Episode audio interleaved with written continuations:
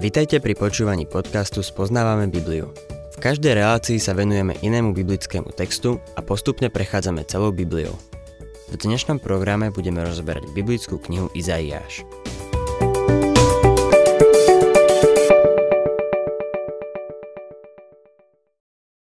Milí poslucháči, znovu by som vám chcel pripomenúť, že sa nachádzame v sérii proroctiev, ktoré siahajú od siedmej po dvanástu kapitolu Izaiáša.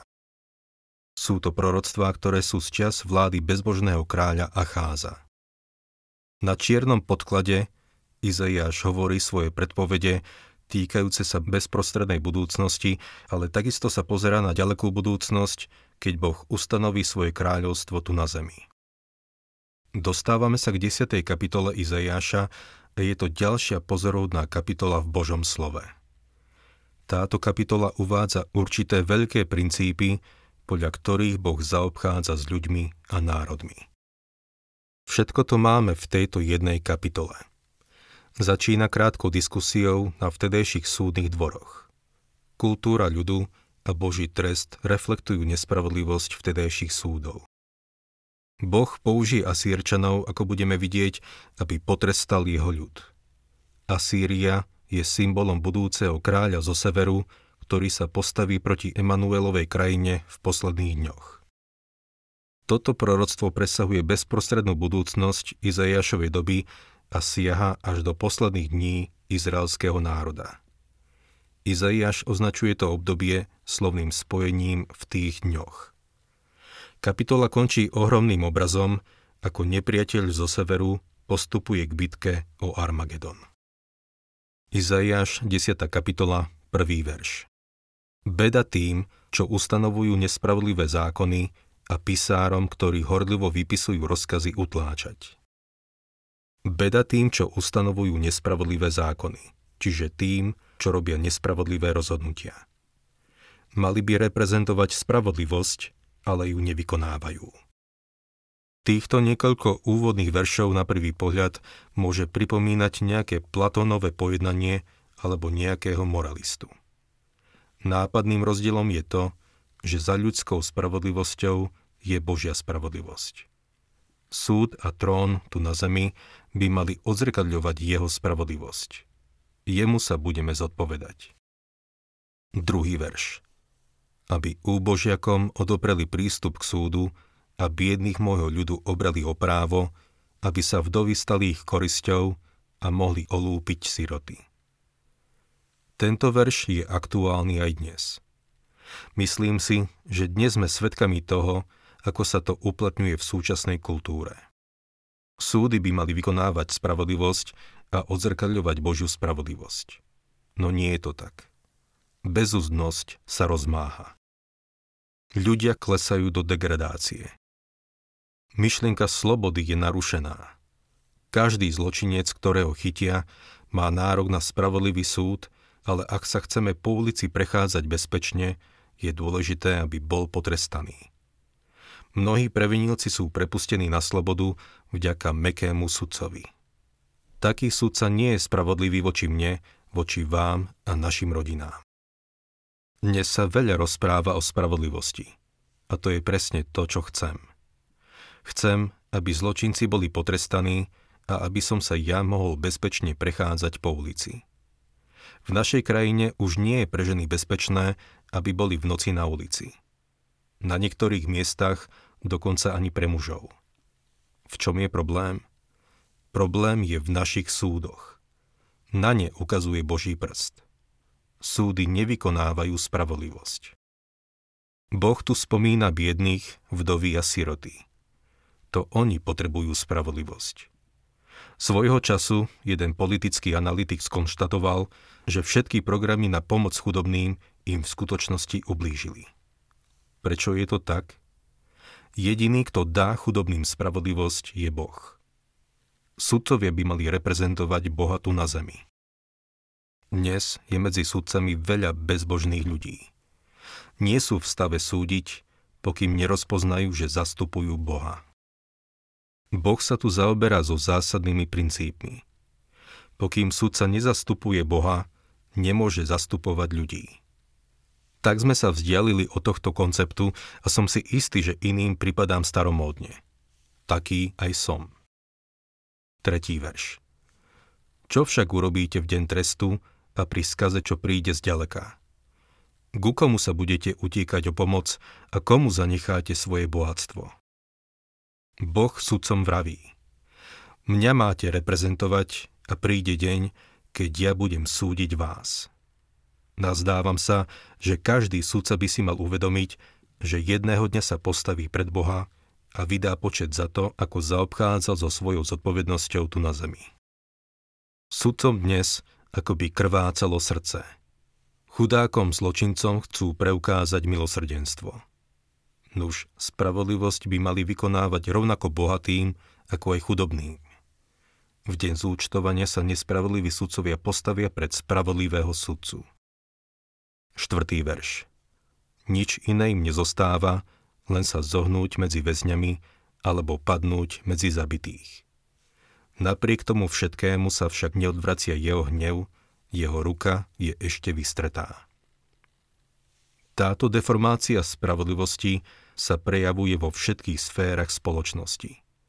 Má dopad na všetkých ľudí a prináša degeneráciu a degradáciu. Čo sa týka morálky, dosiahli sme úplné dno. Dostávame sa ku kľúčovému textu tejto celej pasáže. Vidíme tu jeden z najpodivnejších Božích výrokov v Biblii a pre mnohých ľudí je to priveľa. Milý poslucháč, ak sa ti to nebude páčiť, sťažuj sa u Boha, lebo On to povedal. Beda Asýrii, ktorá je palicou môjho hnevu, ten prúd v jej rukách. To je môj hnev. Toto je kľúč k celej pasáži. Vrhá svetlo na celý Boží zámer, lebo sa v ňom píše, že použije Asýriu ako palicu, ktorou potrestá svoj ľud Izrael. To je niečo ohromujúce. Vybije ho trstenicou ako malého chlapca a použije na to Asýriu. Skazu, ktorú spôsobí, spôsobí Božia ruka. Pre moderného človeka je ťažké niečo také prehltnúť. Šiestý verš. Posílam ju na bezbožný národ proti môjmu ľudu, na ktorý sa hnevám a prikazujem jej, aby ho ukoristila ako korisť a ulúpila ako lup, aby ho pošliapala ako blato na uliciach. Boh ide až tak ďaleko, že hovorí, že on poslal Sancheríba a Asýrčanov proti Izraelu a on sa postaral o to, aby Severné kráľovstvo bolo odvlečené do zajatia. Asýria symbolizuje ešte iné Severné kráľovstvo, ktoré Boh použije v posledných dňoch. Veľa vykladačov písma je presvedčených o tom, že tento verš je odkaz na šelmu, ktorá vyjde z mora z trinástej kapitoly Zjavenia Jána a ktorá vládla v Rímskej ríši. siedmy až ôsmy verš. No Asýria tak neuvažuje. Jej srdce tak nerozmýšľa, ale zamýšľa zničiť a vyhubiť nemálo národov. Lebo hovorí, nie sú všetky moje kniežatá dovedná kráľmi? Ak by ste sa spýtali Asýrčanov, či ich Boh použil ako palicu na potrestanie Izraela, tak by vás vysmiali. Pohanskí Asýrčania nemali ani potuchy, že ich k tomu primel Boh. A ani by to nepriznali. Asýrčania vybojovali veľké víťazstva na každej strane a boli zaslepení pýchou, takže nevideli, aký je ich skutočný stav. Spolíhali sa na svoju vlastnú silu a moc. Kamkoľvek sa obrátili, zvíťazili. Boh je však mocnejší a môže ich použiť na to, aby dosiahol svoj zámer. Prejdime k dvanástemu veršu. Keď Pán dokončí celé svoje dielo na vrchu Sion a v Jeruzaleme, potrestá pyšný výplod srdca asýrského kráľa a povýšenecký pohľad jeho očí. Keď Boh potrestá svoj ľud pomocou Asýrie, Boh bude s Asýrčanmi jednať a potrestá ich. Ani oni neuniknú Božiemu súdu. Dejiny to dosvedčujú. Boh ich odsúdil. Izaiáš dáva najavo, že Boh má všetko pod kontrolou a súdi všetky národy zeme. Teraz kladie veľmi priamu otázku. pätnásty verš. Môže sa sekera povyšovať nad toho, kto ňou rúbe? A píla vyvyšovať nad toho, kto ju ťahá? A ako keby palica hýbala tými, čo ju dvíhajú. A prúd dvíhal toho, kto nie je drevom. Predstavte si, že sa prechádzate v lese a zrazu natrafíte na sekeru, ktorá sa chváli. Vidíš ten veľký strom, ktorý tam leží? Sama som ho vyrúbala. A vy jej poviete: to ako myslíš, že ty si ho sama vyrúbala? A ona na to: veď vidíš, že je dole. Ja som to urobila. Poviete si, že je to nejaká hlúposť. Musel tam predsa niekto byť, kto tú sekeru použil. Presne tak to bolo za Sýriou, ako aj s ostatnými národmi sveta. Boh používa národy ako svoj nástroj. Preto je dôležité, aby sme si aj v našej krajine uvedomili, že potrebujeme Boha, aby nás viedol. Dnes sme však rozdelení. Sme viac rozdelení, ako sme ochotní pripustiť. Máme takú menšinu, takú menšinu, ale skutočnou menšinou je Boh.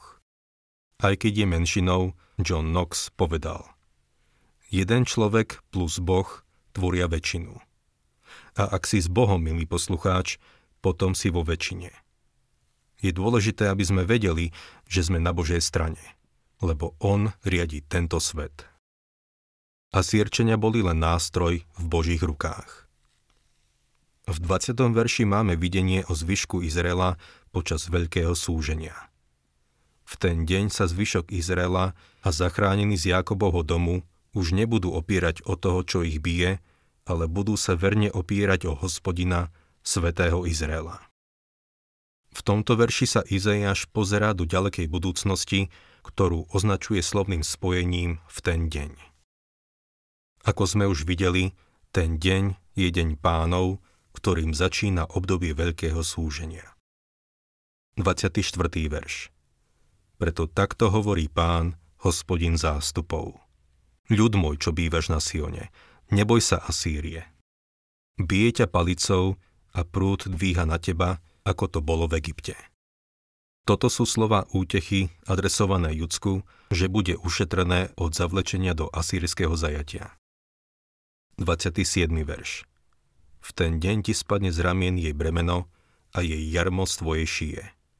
Sňaté jarmo ustúpi blahobytu. V ďalších veršoch Izaiáš hovorí o tom dni. Verše dvadsaťosem až tridsaťdva. Ide na Ajat, prechádza cez Migrón, v Michmáse si necháva výzbroj, prechádza cez priesmik, v Gebe strávi noc. Ráma sa trasie, Šaulova Gibea je na úteku. Krič z celého hrdla, dcéra Galímu. Počúvaj, Lajša. Odpovedz jej, Anatód. Madmena uteká, obyvatelia Gebímu utekajú do bezpečia. Ešte dnes zastane v Nóbe, pohrozí rukou vrchu céry Siona, pahorku Jeruzalema. Toto je pozoruhodná časť proroctva. Uvádza určité geografické miesta, pričom všetky sa nachádzajú na sever od Jeruzalema. Naznačujú cestu, ktorou pôjdu Asýrčania, ako aj budúci útočník zo severu. Podľa Ezechiela tridsaťosem až tridsaťdeväť ten útočník príde z krajiny Magóg. Pozrieme sa na tie miesta, ktoré tu Izaiáš spomína. Ajat leží približne dvadsaťpäť kilometrov severne od Jeruzalema. Migrón leží južne od Ajatu a je to priesmik, kde Jonatán dosiahol víťazstvo nad Filištíncami. Geba a Ráma sú asi desať kilometrov severne od Jeruzalema. Anatód bol päť kilometrov na sever od Jeruzalema, odtiaľ pochádzal prorok Jeremiáš. Lajš leží ďaleko na sever Palestíny v kmeni Dán. Madmena, čo znamená kopa hnoja, bolo smetisko severne od Jeruzalema. Gebím je pravdepodobne na sever od Jeruzalema. Presné miesto nie je známe. Nób je posledné spomínané miesto a leží v dohľadnej vzdialenosti na sever od Jeruzalema. Táto pasáž jasne vyznačuje cestu, po ktorej pôjde severný nepriateľ a ktorý ochromí a porazí Jeruzalem. tridsiaty tretí verš. Hľa, Pán, Hospodin zástupov, zhadzuje konáre násilím. Čo má vysoký vzrast, je stínané, čo je vyvýšené, zníži sa. Boh zasiahne a svoj ľud zachráni. Verím, že toto je odkaz na Kristov druhý príchod, keď ustanoví svoje kráľovstvo. tridsiaty štvrtý verš. Lesnú húštinu postína sekerou a Libanon vo svojej nádere padne. Toto urobí Kristus, keď sa vráti na zem.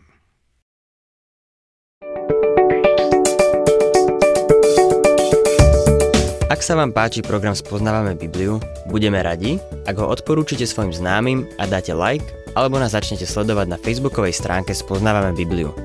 A ak vás niečo oslovilo alebo zaujalo, napíšte nám cez Facebook alebo na adresu spoznávame bodka bibliu zavináč gmail bodka com.